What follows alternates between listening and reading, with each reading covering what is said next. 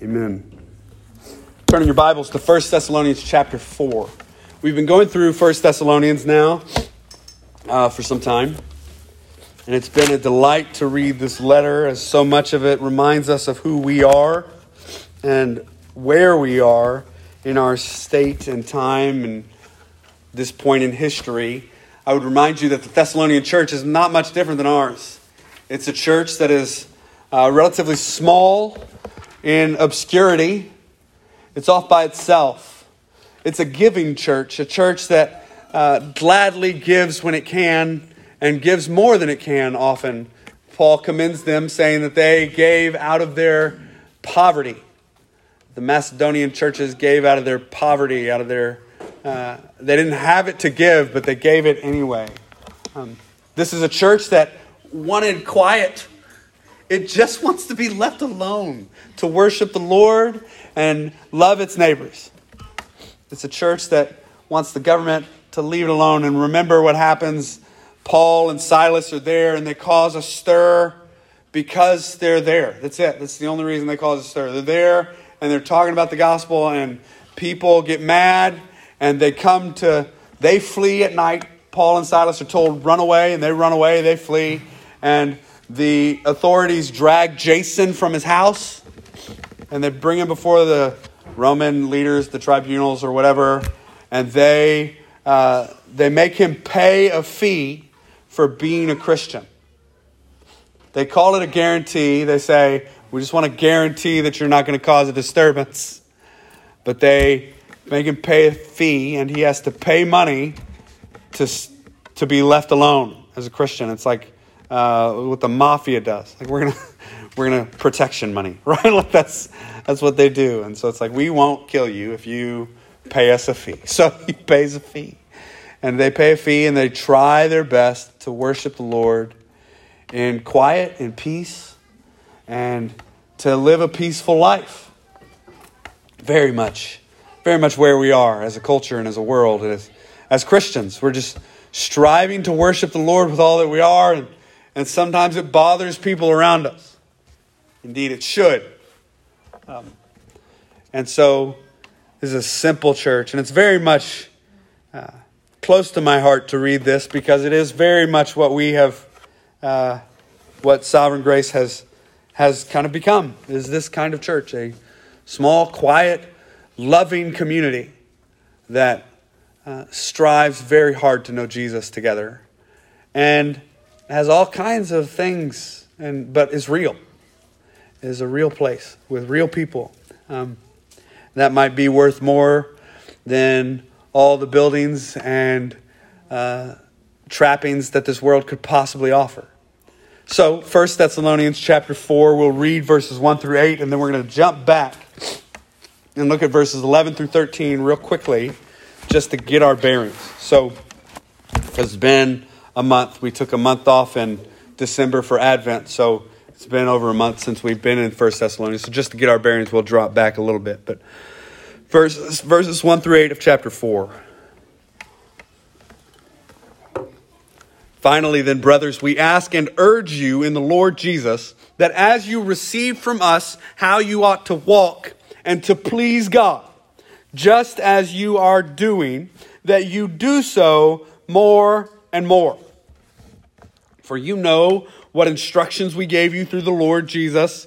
For this is the will of God, your sanctification, that you abstain from sexual immorality, that each one of you know how to control his own body in the holiness and honor, not in the passions of lust like the Gentiles who do not know God. That no one transgress and wrong his brother in this matter because the Lord is an avenger in all these things, as we told you beforehand and solemnly warned you. For God has not called us for impurity, but for holiness. Therefore, whoever disregards this disregards not man, but God, who gives his Holy Spirit to you. May God add his blessing to the reading and hearing of his word. Now, just real quick, jump back up to chapter 3, verse 11 through 13. Now may our God and Father Himself and our Lord Jesus direct our way to you. And May the Lord make you increase and abound in love for one another and for all, as we do for you, so that he may establish your hearts blameless in holiness before our God and Father at the coming of our Lord Jesus with all the saints. so, Paul ends chapter 3 with this prayer that he's explaining who what he's praying for and, and who he longs for us to be, who he longs for the Thessalonians to be.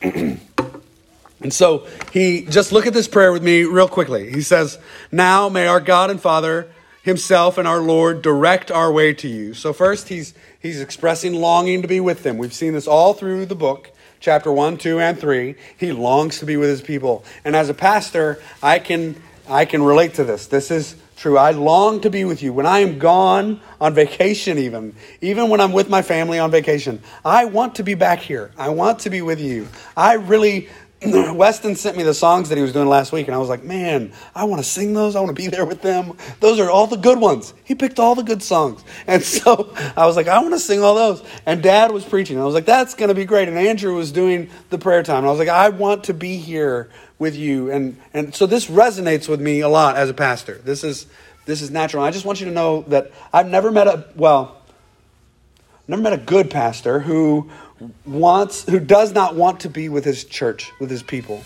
And Paul is no exception. He is longing to be with them. He's longing to be with them in this, uh, in this thing. And he prays for them here. pardon me. That they would, that God would make a way for him to come back. And then in verse 12, he says, And may the Lord make you increase and abound in love for one another and for all. One of the marks of Christianity is that you love. And not just uh, simple affection, but love is in give of yourself to people who cannot return it. Giving of yourself to people who cannot return it.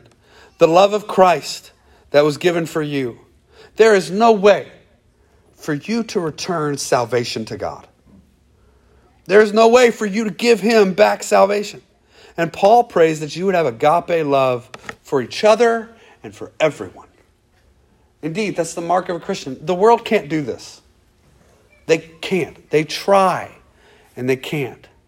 They try to do altruistic things, but they can't. All our righteousness is as filthy rags. The scripture is clear that this is a mark of Christianity. It's only done in Jesus Christ living through somebody else. So Paul says, I pray that you would abound in love, that you would abound in love to everybody. And second, that he would establish your hearts. Look at this in verse 13. So that he may establish your hearts blameless and holy. That's what that's how it reads. It reads that he would establish your hearts as blameless and holy. Two descriptors of who you are. So, this is something done by God in you, establishing your hearts as blameless and holy. This is done by God to you when you believe in Christ. He does this work, that this is something He does. He establishes it in you. And He says, before our God. So you are blameless and holy for what? Before God. So when you stand in judgment before God, what He looks at and sees in you is Jesus Christ's righteousness. That's this first part. This prayer for you is that you would abound in love, the love of Jesus Christ that comes through Him, that the Spirit then works out in you, and that you would be established in blamelessness and holiness. That those two things, blamelessness before God, that that God can't look at you and say, You are guilty because you are now blameless in Jesus Christ, and you are holy. You are holy. You are made holy, set apart, distinct, different, whatever phrase you want to use, sanctified. You are made holy. So without sin before God, you stand in His presence because you wear the robes of Jesus Christ. That's the first thing to get here. This is this is the prayer for you. And I'm, I'm leading up to something here because there's, there's some things we're going to deal with in chapter 4 that require you to work, require you to do something. And so don't think that I'm giving you an excuse, but you need to get the foundation in this prayer first that He establishes these things in you blamelessness and holiness. He works in you, He changes you. He has justified you, He has res- rescued you, and He is sanctifying you on this earth while you walk. And He will glorify you. And indeed, in God's economy, it's done. In God's economy, it's done because God is eternal, which doesn't mean timeless but rather means outside of time. He is eternal. And so, in his economy, all of this is done. You stand before him blameless and secure now. Yet, we are temporal beings, and God has given us the grace of growing slowly and being made holy slowly. So, this takes time. And I would, I would contend that Paul is going to tell us here in a minute that this also takes work and delightful, joyful work. But let's grab this prayer first that he's praying that we would love one another and others, that we would be holy and blameless. And now, we see this last portion of chapter, chapter 3, verse 13. Blameless before our God and Father, when? At the coming of our Lord Jesus with all his saints. So these things are going to happen to us in a temporal manner now as we walk until Jesus returns. Now, there's two things I want you to grab hold of just as an aside. This has nothing to do with what chapter 4 dives into. Well, it has something to do with it because it's in the book, but it, it, is, it is just two things to delight in. First, delight in the fact that God is actively moving now He's actively moving now. He's not waiting till the very end. He's actively, he's establishing your heart in blamelessness and holiness now. We're, we're not abandoned. We're not by ourselves. A couple weeks ago, I mentioned that no one likes to be in the place where they say, I know he hasn't abandoned me. Everyone likes to be in the place where they say, I knew he didn't abandon me. We always want to we always want to be in the spot where we look back and go, God is so good. He, he never abandoned me. Look at what he has done for me now, and these are the results. But none of us like being in the place or particularly enjoy being in the place of suffering or struggle to get to the I knew he didn't abandon me. Right? But what does the scripture call us to? It calls us to the I know he hasn't abandoned me. And that's what Paul is reminding us here. Jesus is coming. That's the first thing to take delight in, that God is not done working. Second thing to take delight in is that he's coming. He's coming. And I don't mean some ethereal, distant, metaphorical, like he came in my heart. No, I mean he's coming back physically. The Bible is crazy. Have you ever read this whole book? It's insane. The end of the book ends with him coming on clouds, on a horse, on fire, with a name written on his thigh and a sword coming out of his mouth. This is a crazy book. But it's true. So own your crazy. Right? Own it. He's coming back. You know why Christians can laugh in the face of war? Because they're not always going to laugh. They're not always going to live. They're not going to be here. The war is not always going to be the case. The Ukraine war will end. It will end. It will either end on this earth before Jesus comes back, or when he comes back, he's going to end it. All the death and destruction we see will be over. Every tear will be dry. Every weapon of war will be destroyed. And the end of the book, oh, good grief, this isn't. In the end of the book, there's a mountain and there's an army, a sea, a sea of adversaries. And Jesus comes down and lands on the mountain. You know how long the battle lasts? It doesn't, it's over. He lands and it's done. He, they, there's not a war, there's not a fight. The masses gather against him, and he lands and they all bow. It's like when they came to arrest him in the garden. We got a little picture of it. They come to arrest him in the Gospel of John, and they walk up, and he says, Who do you seek? And they say, Jesus. And he goes, I am he. And they fall down to the ground. and then he like negotiates kindly, "Hey, let all these brothers go, and I'll come with you." like, who do you, I said, "Who do you seek?" Jesus. You got to imagine one guard was like, "Can we get up now?" There's, it's just, it's over. That is our Lord. That is our Master, and how gracious He is to wait. Do not think that the Lord is slow in fulfilling His promise, but He is patient not wishing that any should perish, but that all should come to repentance. This is beautiful and powerful. Now, chapter 4. Finally, then, I love Paul. He says, finally, then, and goes on for two more chapters, makes me feel good about sermons. So he says, finally, then, brothers, we ask and urge you in the Lord Jesus that as you receive from us how you ought to walk and to please God, just as you are doing, that you do so more and more.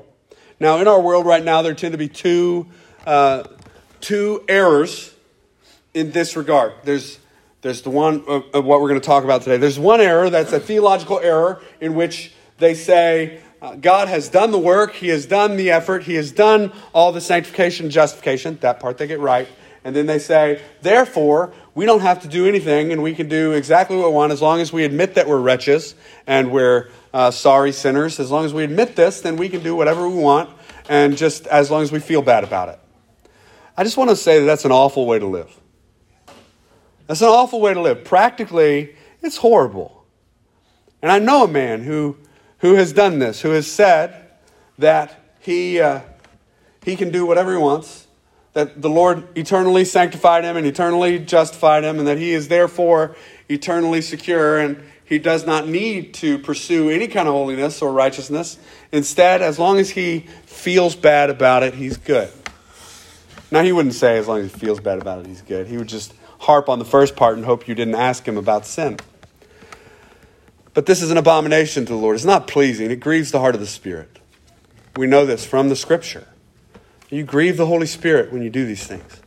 That when you abide in sin, you spit on the cross of Jesus Christ yet again you, according to Hebrews, are crucifying him twice.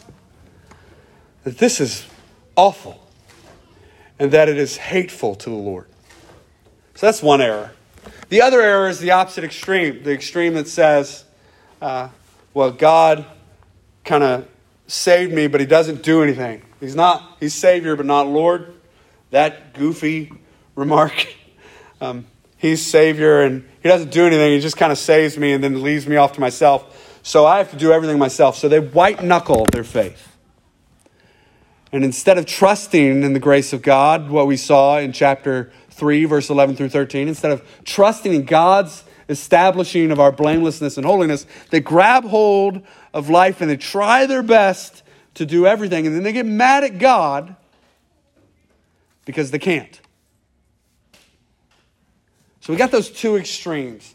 And this morning, I want to do what so often we have to do and what Paul does, which is shove both extremes to the right place. So, finally, then, brothers, we ask and urge you. This is an urgent thing, it's an ex- exhortation. So, an exhortation, as you know in Scripture, the word urge is the word exhort. Literally, it's exhortation. So, we give you this exhortation. The word exhortation is a command that is based on a previously established truth. So, the previously established truth is what we saw in chapter 11 through 13 that God is the one who establishes your hearts. God is the one who gives you blamelessness and holiness. That God is the one who does that work. So, that's the previously established truth. And He says, We exhort you then, because of that, we exhort you then, brothers. Just pause. Pause and recognize something here. This is a family matter. This is a family matter. This is for the brothers in the church. Paul doesn't say, I exhort you then, students. He could have used that word. He doesn't say, I exhort you then, church at Thessalonica, as if he's somehow distant from them. No, he exhorts them brothers, and that's because when you are pursuing holiness, it is not a lone wolf job. Christianity is not a lone wolf religion. You don't do this by yourself. You were brought into a family. And the great thing about a family is you don't get to pick it. Right? This is your family. You don't get to choose it. God chose it. You don't get to pick and choose who gets saved and who doesn't. Lord knows in seven years in sovereign grace, I don't get to pick who comes. I don't, I don't get to pick the team. God does it.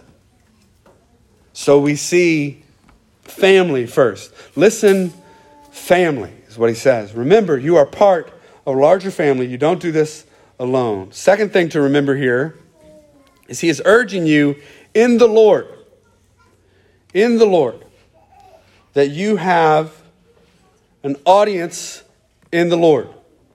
Jesus Christ is the one who you look at. Jesus Christ is the one whom you are concerned with. And Jesus Christ is the binding agent in our family. He's the one who binds us together, He's the one who makes us family. So, how should we treat each other? The way Jesus treats us. If you ever struggle to treat somebody with kindness or love, or to overlook a sin, or to overlook a failure, just remember Jesus walked with Judas for three years, knowing he was stealing from him and going to murder him. And then at the Passover feast, he hands him the honored position at the table and does it in such a way that the disciples, even after asking him, are baffled as to which one it is that's going to betray him. Just remember that when you have a hard time dealing with that person that you, that neighbor, that family member, that person you work with, that you are urged as family in the Lord Jesus to live this way.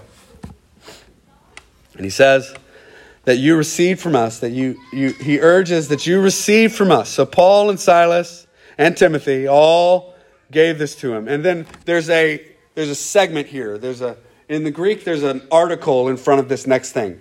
How, the word how has an article in front of it. And that indicates that this is a block of teaching that they have received. This was the central idea that they received. So at some point in time, Paul, Silas, and Timothy had both modeled this, as we saw earlier in the book, and they had taught it to them. So this holiness and this, what he's about to dive into, this blamelessness, this holiness to live a holy lifestyle, that has been taught to them specifically as a block, as an idea. So here it says, uh, that you received from us, and I'm going to go ahead and put the thee there just so that you under, so that you grasp what he's getting at. That you received from us the how you ought to walk and to please God, just as you are doing, that you do so more and more. So, this was part of the body of teaching that was given. And how were these things given? We see in chapter 1, verse 6, they were given through their living with them. Paul and uh, Silas lived with these people, they suffered with them, they walked life with them, they actually lived life in affliction and with conviction. So their lifestyle was lived with them. It wasn't a lecture. Paul didn't come in and set up a, a pulpit like this and say, All right, everybody sit down, we're going to do synagogue style lecture. Now that happened. That happened occasionally, but he did it over lunch he went to coffee with people. He was in the marketplace with people, talking to philosophers. Remember what we read in Acts? He's in the marketplace meeting people, he's buying food, and he's talking to people about Jesus. He's walking around with Jason. They're talking, I mean, you can imagine them talking about art and hanging out. They're, they're talking about stuff that's going on in the world and you know, Caesar's crazy. Yeah, I know he's crazy. And they're sitting down there solving, they're with all the deacons in the city, solving all the problems over coffee. Right? You know those people? They go to Red Top and they sit with their coffee and they solve all the world's problems before 5 a.m. in the morning. Early, early old people. Early old people. And they get up and they, they do that. That's what Paul's doing. He's with these people. He's, he's doing it through his life and living with them in affliction and with conviction. He does it as a father with children. You know, the best times I teach my kids are when I'm playing with them. We have phrases we use at our house, right? Random phrases like, why do you look at your neighbor's plate? To see if they have enough. And what did God give you hands for? Well, to protect and serve others. Right? We have these phrases we use, and my kids know them and they'll spit them right back. Disobedience brings pain. See, he mumbled it right there. Pain. Like disobedience brings pain. Not necessarily for me, but just in general. Disobedience brings pain. Like this is these are things that we do as a family. These are things that we, you know, this is living life together. The, the most my children learn from me are when I'm sitting across from them playing with them. Now, I know that people get this mental image of pastors' families of like we're sitting around the table having, you know, devotions and I'm I'm preaching and they're they're oh father no that's not how life works. That's not i mean that's barely how church works right? So that's that's not how life works in your home. So no we talk together we pray together at night we we you know if they're struggling with something we have you talk to god about it and they it's normal life. That's how a father exhorts his children. You play with them you love them you do things with them you spend time with them. That's how you that's how you exhort your children and paul says remember how i exhorted you as a father in chapter 2 he exhorted you as a father in chapter 2, verse 12. He says, literally, I exhorted you and charged you. In chapter 3, he gave them charges, he gives them instructions. He is concerned with their way of life. A brother who tells you or encourages you to do things that are hard is a good brother. A great brother is one who tells you to do things that are hard that he does right next to you that He's doing right next to you. And when you go, it's hard, He goes, I know, I know. Let's keep going. That's community. And that's what Paul is exhorting them to here in these words. That's what he's doing. He is exhorting them to walk. They ought to walk in a manner to please God. So their audience is the Lord. Your audience is the Lord. You don't do this to please men. You do this to please God. And this is this is not just the Thessalonians he says this to. He says this to everyone. All throughout the letters, Paul is going, Your aim is to please the Lord. That's where you find joy. That's where you find sustenance. That's where you find life.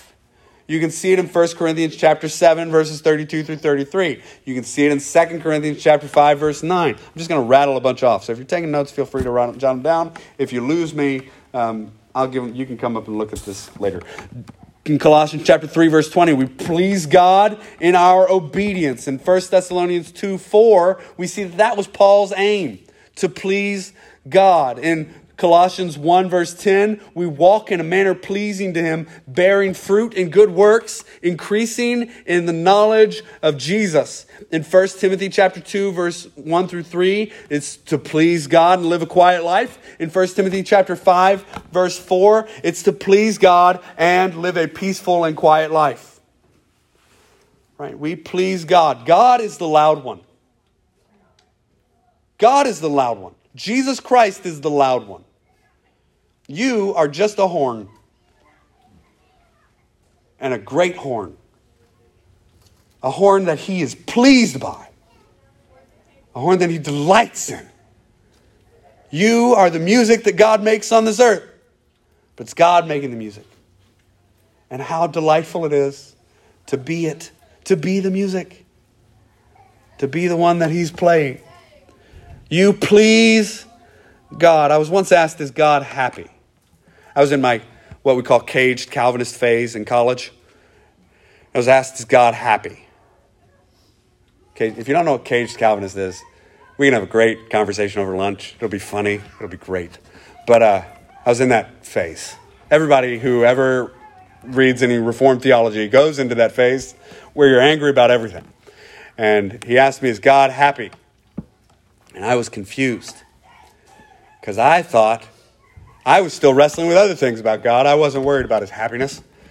And then it hit me how often it says, My delight is in the law of the Lord. I am pleased in God's presence. I am a pleasure to his sight. He is I'm the apple of his eye. He is a he is a pleased God. He is joyfully rejoicing over me. He sings songs over me. He delights in his people. Oh, the Lord takes great pleasure in the holiness of his people. And all of a sudden, I was struck with, oh my goodness, God is happy. God is happy. He's happy, and He's happy about you. He's happy about me. So Paul says, This is how you ought to walk and to please God. This is the bulk of teaching that you are to please God. He is the audience that you are aiming at. So, how do we please God? Well, first, you have to jump to Hebrews chapter 11, verse 6. Without faith, it is impossible to please God. And that's what we saw in chapter 3, verse 11 through 13, right? He's the one who does the work. He gives you faith. Faith comes by hearing, hearing by the word of God, right? And that faith is, is a gift, it's not of works. You didn't do it. It's not of works that no one should boast. Ephesians chapter 2, verse 8. Like, no one gets to boast about faith. Faith is given to you. So you have faith. That's the foundation. Without faith, it's impossible to please God. And a lot of people stop there and go, I've got faith, therefore I'm pleasing. No. No, you miss the joy. You miss the joy of this. If that's where you stop, you miss the joy. It's more than that. This is about living a life filled with the joy of holiness. We pursue holiness because it's where happiness is found because where joy is found. So we see this idea here in chapter 4, verse 1, that we are to walk in a manner that pleases God just as you are doing. I love that. It's Paul's encouragement to them is the same encouragement I would give to you. We see that you are doing it. I see that you're walking with the Lord. I see that you're striving to be holy. I see it and I know it and I'm proud of you. If no one's told you that, Hear your pastor say it. I'm proud of you. I'm proud of you for pursuing the Lord, for pressing into holiness, for looking at the world when it tells you there's other things you should be doing and going, no, I'm going to do this. Instead of compromising your values and morals, standing up for what's right and good, and saying, I'm not going to take advantage of that, I'm going to do what's right. I'm proud of you for that. That's beautiful. And it's wonderful. And so Paul says, just as you are doing, do this more and more. Back to that Andrew Murray quote that we had earlier may it never be said that I'm satisfied with where I am. May it never be said that I'm satisfied. But may I always long for more of Christ. May I always long to be more like Him. May it never be said that I'm satisfied with where I am. So he says here, that you do this more and more. In 1 Corinthians or in 2 Corinthians chapter 5 verse 9, he says, "While we are on this earth, we make it our aim to please God." While you are here, you make it your aim to please God. That's what you do. That's what Christianity does. And why do we do this? Because knowing God is the greatest delight and the greatest joy. And if you can know Him personally, and please Him. Is there a greater joy than that? No. I'm just going to go ahead and answer that for you. No, there's not. There is not. It is the supreme joy in life to please God. And we please God by walking in faith. This is a beautiful term, walking in faith, because it implies that you are doing something in the strength of something else. You are walking a physical act. There's a reason the Bible uses the term walk when it describes faith and when it describes the Christian life. It uses the term walk because it is a walk. I don't know if you've ever been on a long walk, like up hills and valleys and mountains, a hike, but it's hard. It's easy at first, it's a delight. In fact, I, I, would, I would paint this picture for you. Imagine there's a mountain in the distance. You see the mountain, it's beautiful. Sky around it is gorgeous. And so you decide I'm gonna walk up that mountain. And it's an easy, you know, it's not a it's not Everest. Like it's a it's a mountain, you know, an American mountain. A nice size, good, but we can still fly over it. That kind of mountain, right? And so you start walking towards the mountain. And as you get closer and closer to the mountain, what happens? You see less and less of the mountain. And you start to climb the mountain, And you don't see any of the mountain. All you see is the dirt in front of you and trees everywhere. And it's at an incline. So it's hard work.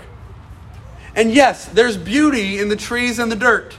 Don't get me wrong. God laid beauty out on the whole walk. He laid beauty on the whole walk, but as you get closer and closer to the mountain top, it gets smaller and smaller. And it feels less and less like a mountain and more and more like a trudge until you get to the top. Then you get to the top and you see, and you go, wow, look at where I am. And you see the things of God and this majesty and beauty before you. And what's in the distance? What's in imagining? You're imagining, you just climbed a mountain. What's in the distance? Another mountain. And it's majestic and beautiful. Totally different than this one. All new, still a mountain. It's somehow the same and completely different. And and before that mountain, there's the downside of this mountain. And the valley. And that's going to be an easier walk because it's down. But then you're going to have to walk across a field staring at a mountain for a long time. There's a reason the Bible uses the term walk. Because there are ups and downs. There are times when you can't see the sky. And you just have to keep going. And there are times when you're at the top and you see everything. And there are times when you're in the valley and you see everything looks monstrous and huge.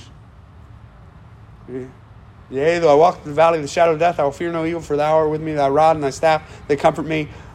He is the good shepherd who's walking through the valley and the mountain and the mountaintop with you. He experiences every high and every low with you. There's a reason the Bible uses the term walk in faith. We walk in faith because it's something you do in the power of what has already been done in you. You do this in the power of what has already been done in you. Why can you overcome sin? Because it's already been overcome in you in Jesus Christ. He already defeated it.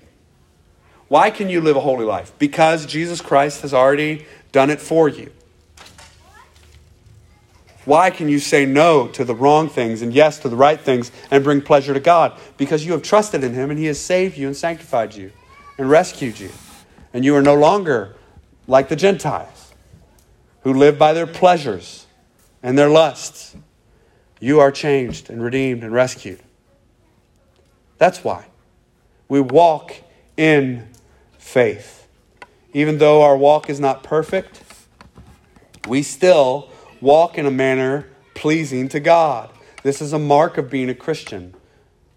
Simply read the books of James and First John, and you'll see this so clearly that we are different and we walk differently.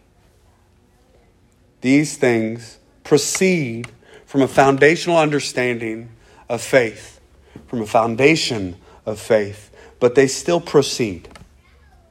They still proceed.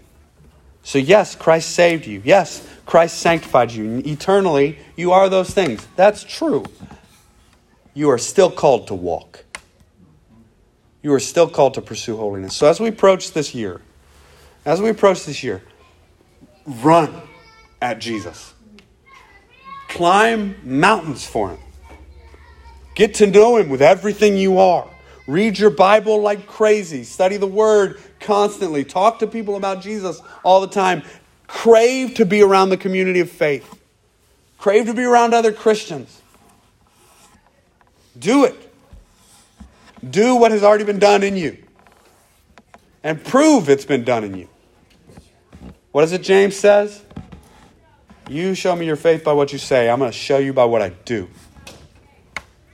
I will do it. Be doers of the word and not just hearers only. Just as you are doing, do so more and more.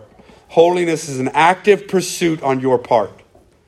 Spiritual growth is an active pursuit on your part. It is done in conjunction and in tandem with the Holy Spirit moving inside you. Colossians chapter 3. You are being made new, present tense active, after the image of your Creator. God is moving in you to make you new constantly, but you are also to pursue Christ, to throw off all that hinders, to run away from sin, to run towards holiness, to pursue what is good and right and just, and to do that. What does the Lord require of a man but that he acts justly and loves mercy?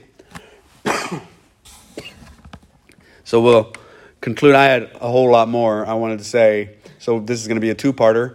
And next week you'll get the second part, and I'll have to move all my others another week. So he says here at the end, just as you're doing, do so more and more. And then finally, we're going to end at this verse For you know what instructions we gave you through the Lord Jesus. Just stop there and hear what Paul is saying. These instructions to pursue holiness, to live a blameless lifestyle before the Lord, to pursue the pleasure of God, to pursue the pleasure of God. These instructions are given through Jesus Christ. There is not a greater authority. There is not a greater authority than this. There is no one who can tell you how to better live your life than this. There's no self help book that is better for you. There's no psychological profiles that are better for you. There's no Enneagrams that you can read that will make you feel better about this text. Jesus Christ is the chief authority, and these instructions have come through him. That's the first thing to recognize here. The second thing to recognize is that these came through Jesus Christ, the Good Shepherd, who walks with you, who, even in the face of death, knowing that he's going to resurrect Lazarus, weeps with, with Mary. He intertwines his emotions and heart with us. And this is the God that we serve, this unfathomable God that we go, I don't know how this transcendent being who is beyond time and beyond the earth, who holds the stars in place, the earth is his footstool, you are a blip on the radar of time, and yet he knows every hair on your hair and numbers them. That means He takes time to know you. This infinite God who could treat you like I do ants takes time to know you. What I mean by that is if you've ever seen an ant hill, I don't care about those things. I want them out of my yard. I don't if ants are going crazy fixing their ant hill, my concern is that their hill is poisoned so they don't bite my children. But God is concerned with you, and you're smaller than an ant in comparison. And He's not just concerned with you, but He actually knows the hairs on your head. He knows how many there are. You know how specific that is? I mean, for some of us, it's getting less, but it's still specific, even with me, right? Like, He's still, that's a lot of hairs. And He knows them all. You are stars in the sky. Stars in the sky is what he calls the descendants of Abraham, who are descendants of promise, not of flesh. You ever go outside and look at the stars? Oh, I love living in Brazoria where there's not a ton of light pollution. There's still a little, but not a ton. And you can look up at the stars. And if you just sit out there for a while, how much more stars show up every few seconds? And God knows every single one, and there are some I can't even see that are beyond the grasp of my eyes. This God is transcendent and great and yet intimate and personal, calls himself a good shepherd, calls himself a mother for you. You know, the Bible says that he's a mother for you. That's odd for us to hear, isn't it? He nurses you. This is a beautiful, beautiful thing to think about. And that is who these instructions have come through. Through Jesus Christ, who has made God known, that we can know Him. Everything in God is known in Jesus. There's a great poem God is like Jesus all the way down. There's nothing in him that cannot be found in the one who was who came to lay his life down. For God is like Jesus all the way down. You can know God and through him, he gave us instructions on how to please him, how to delight, and how to live a full life. Oh, this is beautiful. This is beautiful.